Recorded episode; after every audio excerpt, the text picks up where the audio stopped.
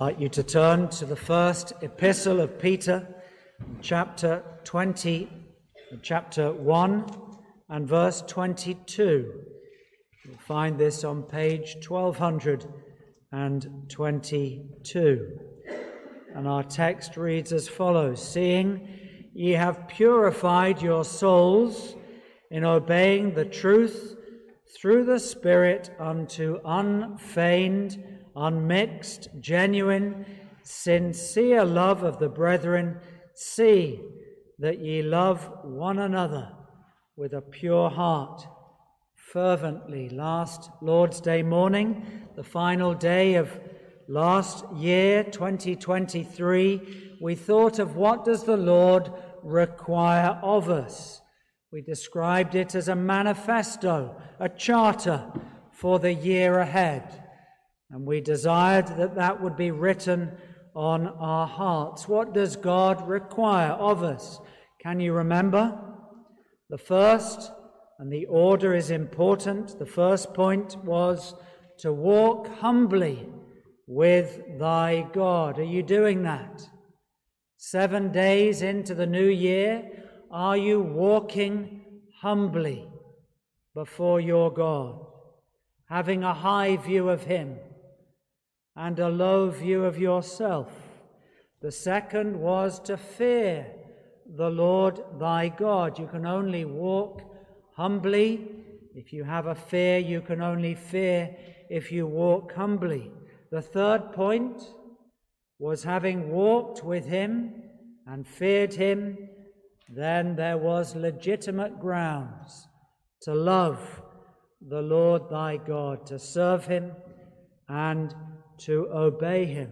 So far, all these points are to do with our relationship with God, to walk humbly with thy God, to fear thy God, to love thy God, to serve thy God, to obey him. I thought Christianity was all about doing good. It was about our relationship with others. Ah, but you can only have the right relationship with others when you have a humble, fearing, loving relationship with your God. That's where it all begins this year. Where is your heart? Are you walking with God? We heard what He required of us, but only when we are walking in His ways, can we do justly and love mercy? That's our relationship to others. Humility. That's the core. Get the order. Humble your heart. Then fear God. Then we can love God and walk in His ways. There's no exceptions no exemptions. Everybody here this morning, these are God's requirements of your life, your heart, your hands, and your feet. It requires all of you. And so we turn to 1 Peter chapter 1. Our title this morning is taken from this phrase, obeying the truth. Verse 22 Have you obeyed the truth? Well, there might be some here. You haven't grown up in Sunday school, you've not got what we might call a Christian family, and so you don't know what the truth is. It's my job to try and make it plain and clear. What is the truth? Maybe you want to obey the truth, but you don't know what that means. And so that will be our purpose this morning. Peter says, Simon Peter, the apostle, see that ye love one another. But how do I love one another if I haven't obeyed the truth? And I can only obey the truth if I've had my soul purified. We shall work through this verse together. You see, the Christian life, becoming a Christian, is really obeying a call. God calls. Has He called you? Has He called you out of darkness into light? Maybe up until now, all the way through your life, you've not obeyed the truth. You've not obeyed the call. Let's just think of a few men and women who obeyed the call of God immediately. Think of Abraham. There he was, worshipping idols with his father on the other side of the river, as it says. And he was called, he heard a voice. I don't know whether it was an audible voice or whether the voice was within his heart and mind, but for certain he heard God calling, Get out, leave behind your old life of idols, your old life in that city. Leave it. Ah, but where am I going? Abraham didn't know. He didn't know where he was going. He didn't know what his life would be like. But the call was get out. And he trusted, not knowing where he was going. By faith, he believed God's promises. Do you know today, if you hear God's call, I can't tell you where you'll be living in a year's time. I hope it's here. I can't tell you about 10 years' time.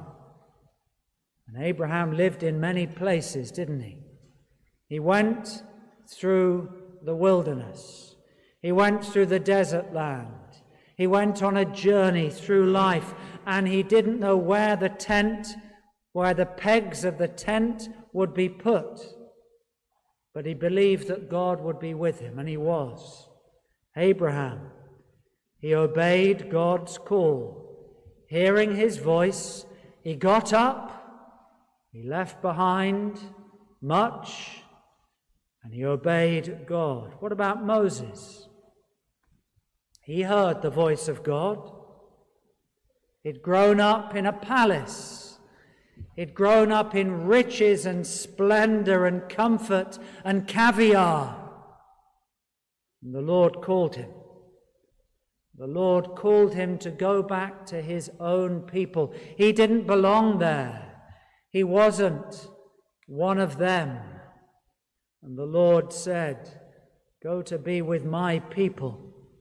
And we read that Moses would rather suffer affliction with his people, the Lord's people, than to enjoy the pleasures of sin for a season.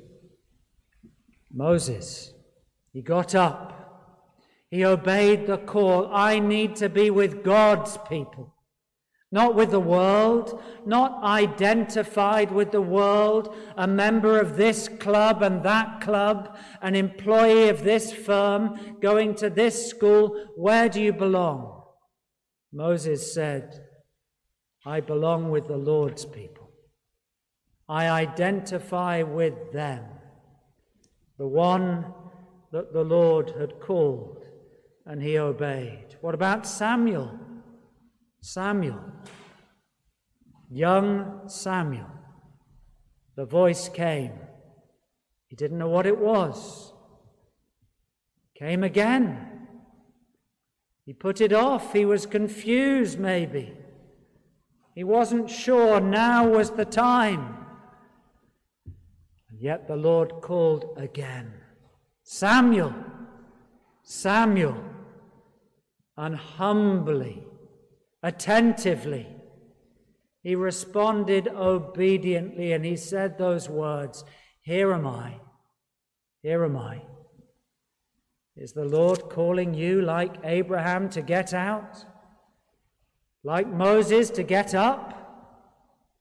And like Samuel, to listen to the voice of God. The Lord would have Samuel to be obedient. What about Esther? Esther. She heard God's call. She had a very difficult task. Her task needed courage, it needed faith. She had to stand before a powerful king, Ahasuerus, and she had to plead for her own people. She risked her life, but she trusted. The Lord gave her courage, and the Lord saved his people. Esther obeyed the call of God. Will you? Do you hear the voice of God pleading with your heart? Have you obeyed the truth? The truth is a call, the truth is a voice, the truth is Christ. Have you obeyed the truth? What about Deborah? You can read of her in Judges chapter 5. She had a call of God. The call was to awake, to rise up, and she arose. She was called a mother of Israel, a mother in Israel. She became a teacher, not a preacher, but she was to rule and instruct a very sinful, idolatrous people at that time, and they had turned their back upon God, and Deborah, Deborah led them to love their God again. She obeyed the call. Five people, three men, two women, I could have chosen others. They obeyed the truth, the call of God. Becoming a Christian is hearing God's voice in the Bible, in preaching, in Sunday school, and not disobeying not excusing, not leaving it off to another day. Never say another day will do for Jesus. Come to him. Confess your sin. He will not cast you out. Here's Simon Peter. Sure, in these verses that we've read, he's thinking of his own life. He was thinking of the time when he left the nets, it was a feeble, fragile faith. This man who became one of the Lord's three closest disciples, and yet the Lord had to encourage him, deepen faith. He denied Christ, as we know, three times. He said, No, I don't know that man. I don't know him Have you denied Christ? In your workplace, you could have stood up and said, Yes, I'm a Christian. I believe in the Lord Jesus Christ. He died for me. He shed his blood for me, but your lips have been silent. You're a secret disciple. Denying Christ. Peter wanted to be a secret disciple in that moment when the moment came for him to say, No, I'm not ashamed of my Lord, he wouldn't speak of him. What about us? You've spoken of Christ this last year. You do love him. You do trust him. You pray to him. But you haven't really obeyed the truth. Denying Christ, he was taken up by his own ideas, his own thoughts. He thought that what was good for him in that moment was to deny his Savior. Let's not do that this year. He lacked the humility to say Christ first. Simon Peter came first in that moment. But by the time he writes these two epistles, the Lord has humbled him. The turning point was the death of Christ and the resurrection of Christ. And now he's that wonderful combination of a humble man and a lion hearted, courageous man, a man prepared to stand before kings and before rulers and to speak well of Christ. He denied him in the moment, but now he lives for him in his life because he's obeyed the truth. Well, three points briefly this morning. What is faith in God? Faith in God. That's what it says here. It says that we can have faith in God. Let's look at that. And then we shall consider what it means to obey the truth and then to love the brethren. Faith in God. That's the description. Abraham, he had faith in God. Moses, faith in God. Samuel, Esther, Deborah, they had faith in God. Verse 21 who by him do believe in God. That's faith that raised him up from the dead. You see, Simon Peter believed. He put his faith in the risen Christ and he gave him the glory. And his faith and our faith and hope might be in God. Verse 21 faith in God. Do you have faith in God? Or is your faith in yourself? Well, Peter's explained these things. Go back to verse 18. It's very plain. For as much as ye know that ye were not redeemed. He's looking back in his life. What was it that saved Simon Peter? Was it something that perishes? My faith. My faith is up and down. My faith is fickle. My faith can't save me. No, I need faith in God, faith that is given. I was not redeemed by perishable things that can be bought. Some people try to buy religion, they try to buy their faith by doing charity work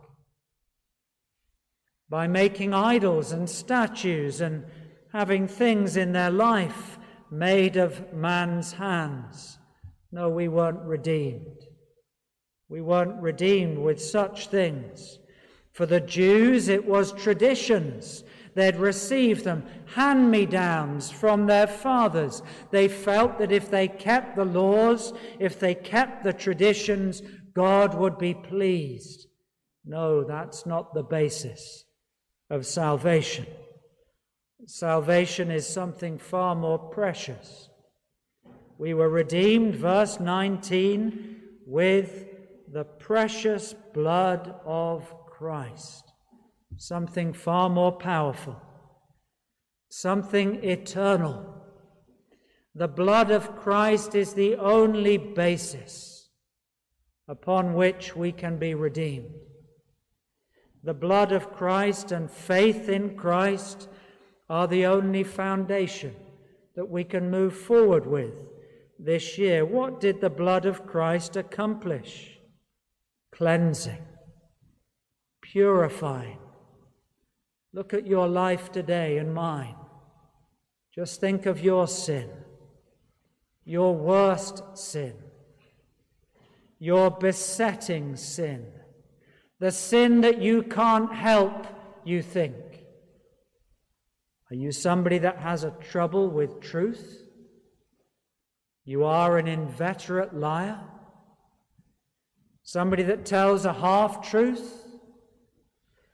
Somebody that tells so called white lies? You struggle with the truth. Christ needs to purify your life. What was needs to be no more. And you need that power that comes from the blood of the Lord Jesus Christ, the precious blood of Christ, as of an innocent lamb with no spot, no blemish. You see, that's what Christ has done. There are three words here which I want to dwell on. Three words that describe salvation. The first is back in 18 redeemed. Something that happened in the past. Christ has redeemed his people. End of. Full stop.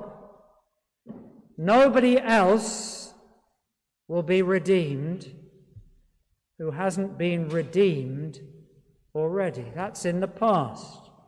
Redeemed, bought.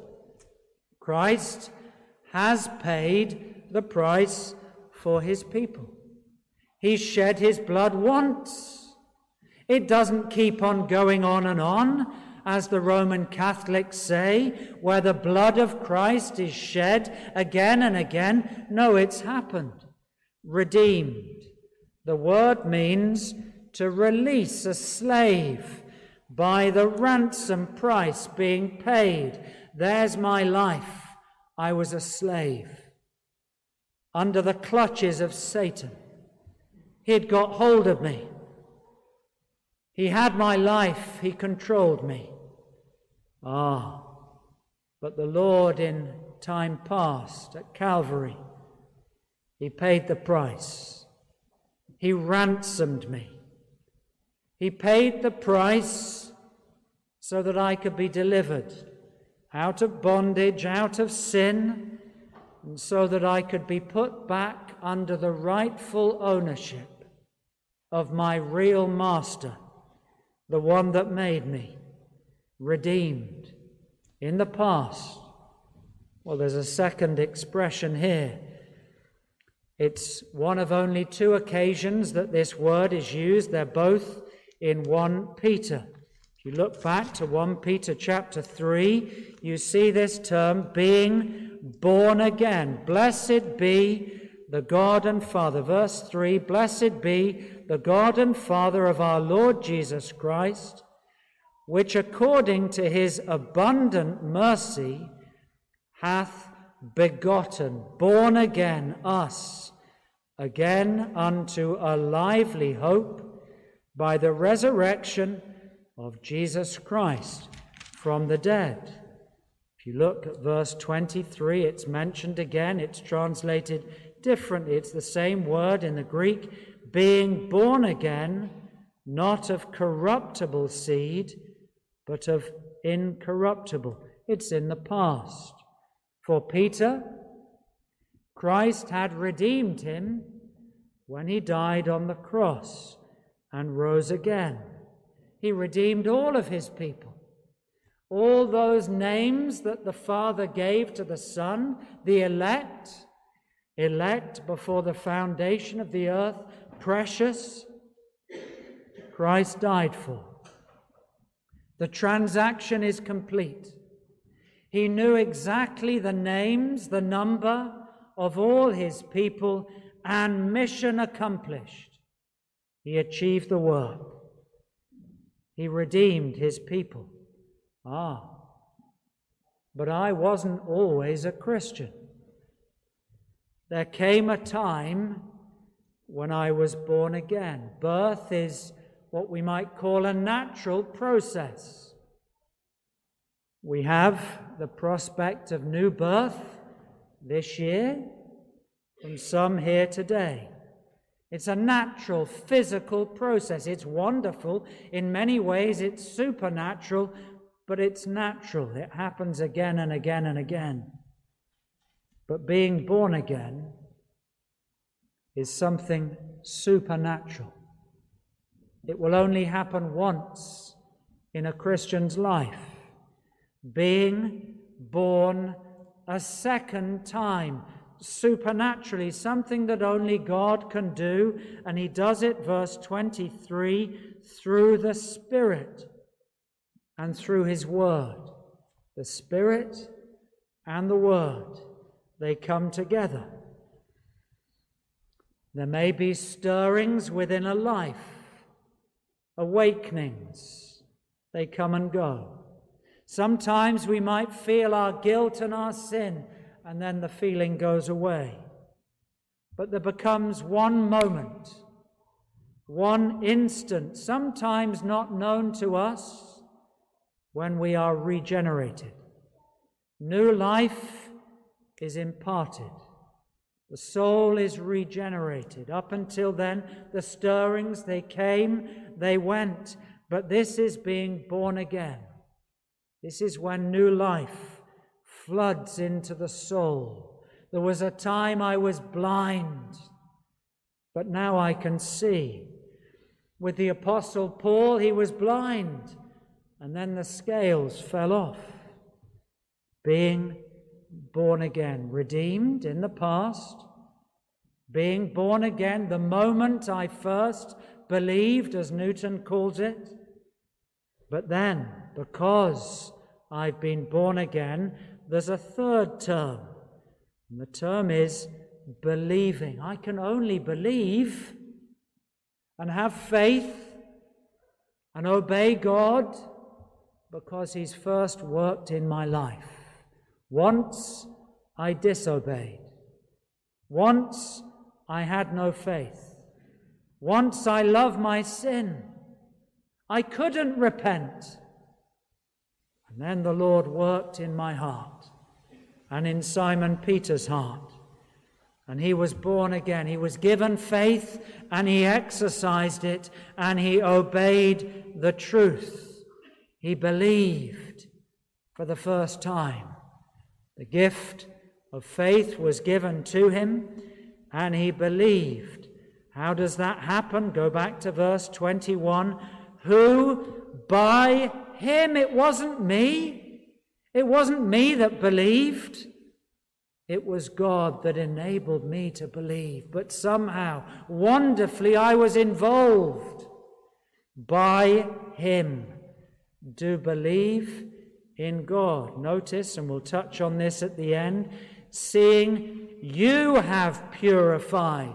There was something for me to do. God enabled me to believe. And as a result, I purified my soul. No, I didn't. Christ did that. But Peter uses language that from the time my soul was regenerated and I was born again and I could believe in him by the work of the Holy Spirit, by Christ working within me, it was as though I purified my soul. Isn't that wonderful? The work was all done by Christ and by the Holy Spirit, yet it seems to me that the moment I first believed and obeyed the truth through the Spirit, Peter says, that my life was changed. And now I could love the brethren. This is the whole process of conversion. Notice I say conversion is a process. Regeneration happens in an instant, but conversion for some takes time.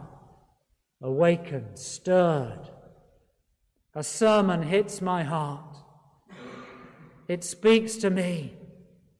I see my own sin. I see the Savior on the cross and I think He died for me. But then I go back to school and it fades. And a year goes by and I've not really put faith in Christ. I've not left my sin. But then there's a moment. Regeneration comes, then faith, then repentance, and then the life is changed. That's what he's saying. So these three terms redeemed, being born again, and then I can exercise faith and believe and trust.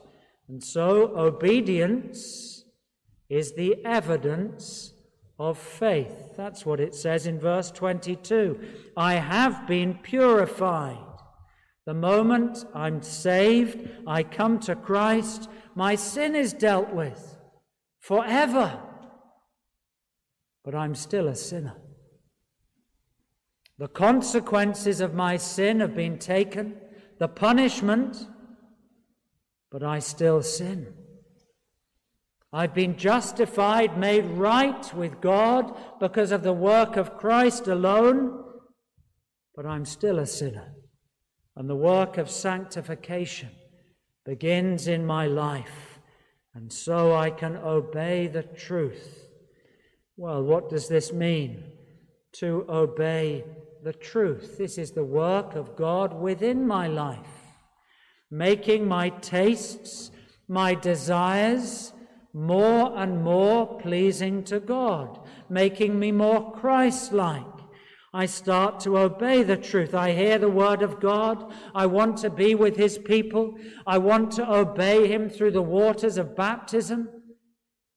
I want to obey him by becoming a church member, not outside, but inside the people of God. And I obey, obey him through the Spirit. The work of the Spirit is at conversion. The work of the Spirit is in sanctification. And what happens? I hear God's word. I want to obey it. I couldn't obey it once before I was a Christian, but now I've come to Christ and I hear God's word and I want to obey it. Let's look further on in this chapter, verse 24. We've not really touched on the method. The method. What is the method through which I first believed? What is the method? The method is hearing God's word. Hearing God's word. Verse 23 By the word of God, that's how I was born again, being born again not of a perishable seed but of one that was imperishable, incorruptible, by the word of God which lives forever. Once saved, always saved. This word comes into the life and into the heart. I believe it, I trust it, and then I can obey the truth. The Word of God goes on, verse 25. The Word of God, the Word of the Lord, which endureth forever. And this is the Word which by the gospel is preached to you. How can you obey the truth this morning? If you've never believed, you hear the call of God. I've mentioned five examples of how those people in bygone days heard God's word and they obeyed. We obey when we hear God's voice and we love Him and we trust Him and we turn from our sin and we put our faith in Him. But there is another sense. Here's my third point, and we close with this. You see, the evidence of a person that's now believed in Christ is seen in their life, and it's here in verse 22. How can I, as a pastor, see if your life is changed? You might say you're a Christian. You might fill the form and tick the box.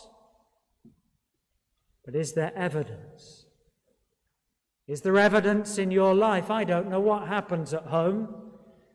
I don't know what you watch. I don't know what you read.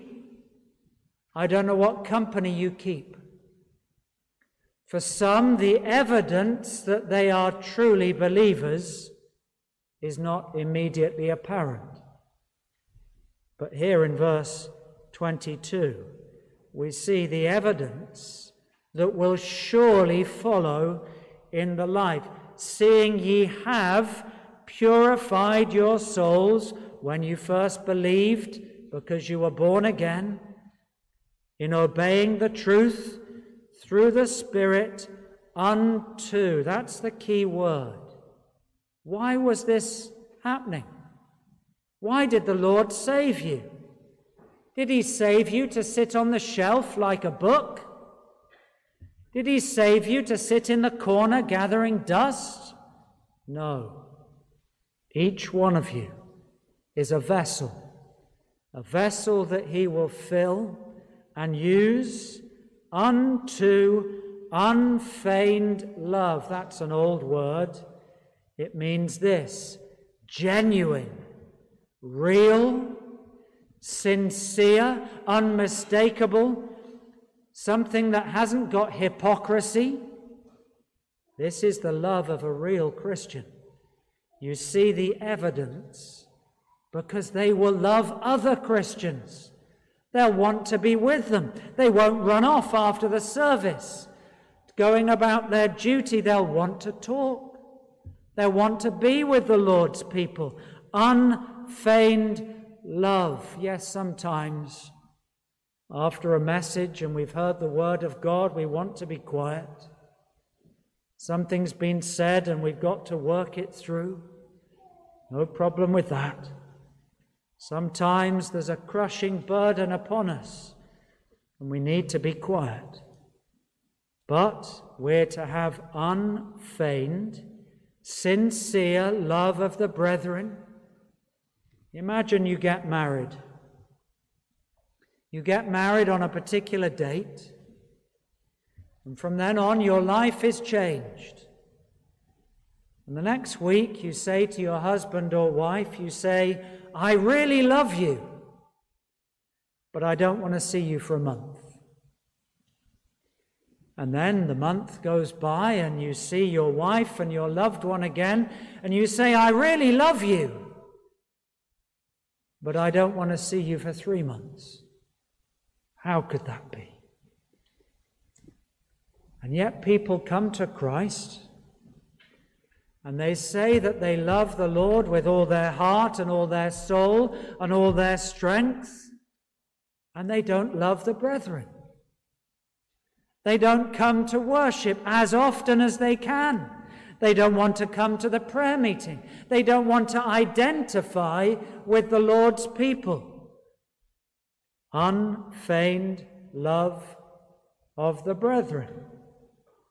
That's one of the hallmarks one of the evidences who by him do believe in God. They've been converted, that raised him up from the dead. They believe in the resurrection, and their faith and hope is in God, but they don't love other believers.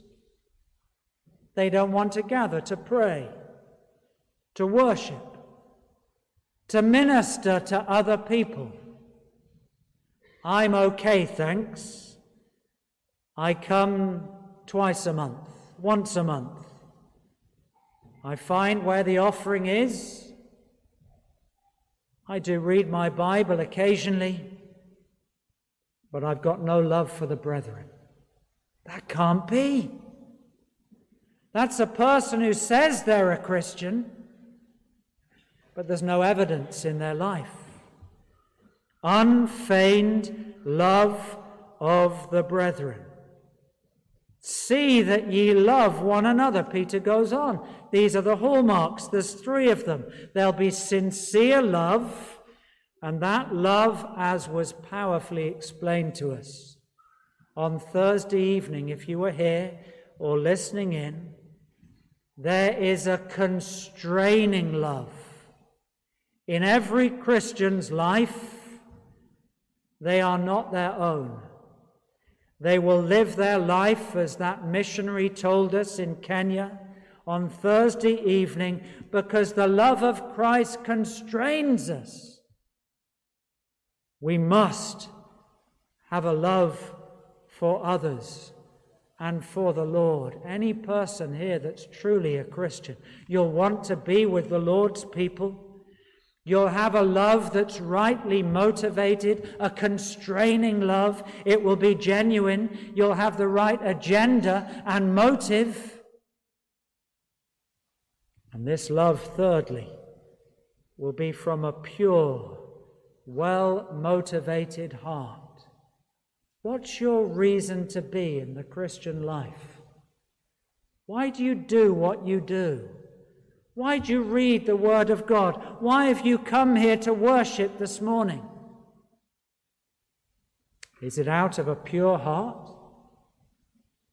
Do you have a heart that truly loves Christ?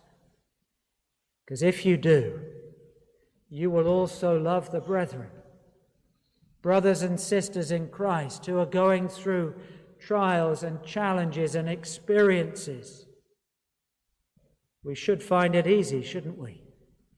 Because we go through the same. But why wouldn't we draw near to someone? Well, because we don't know. Because we don't see them. We don't know what's happening in their life. We're not living life with them.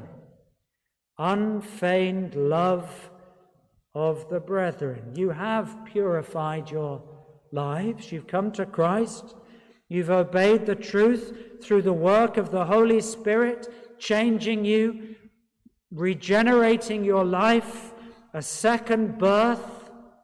And now, that is unto, it's because God's purpose is that you would love the brethren.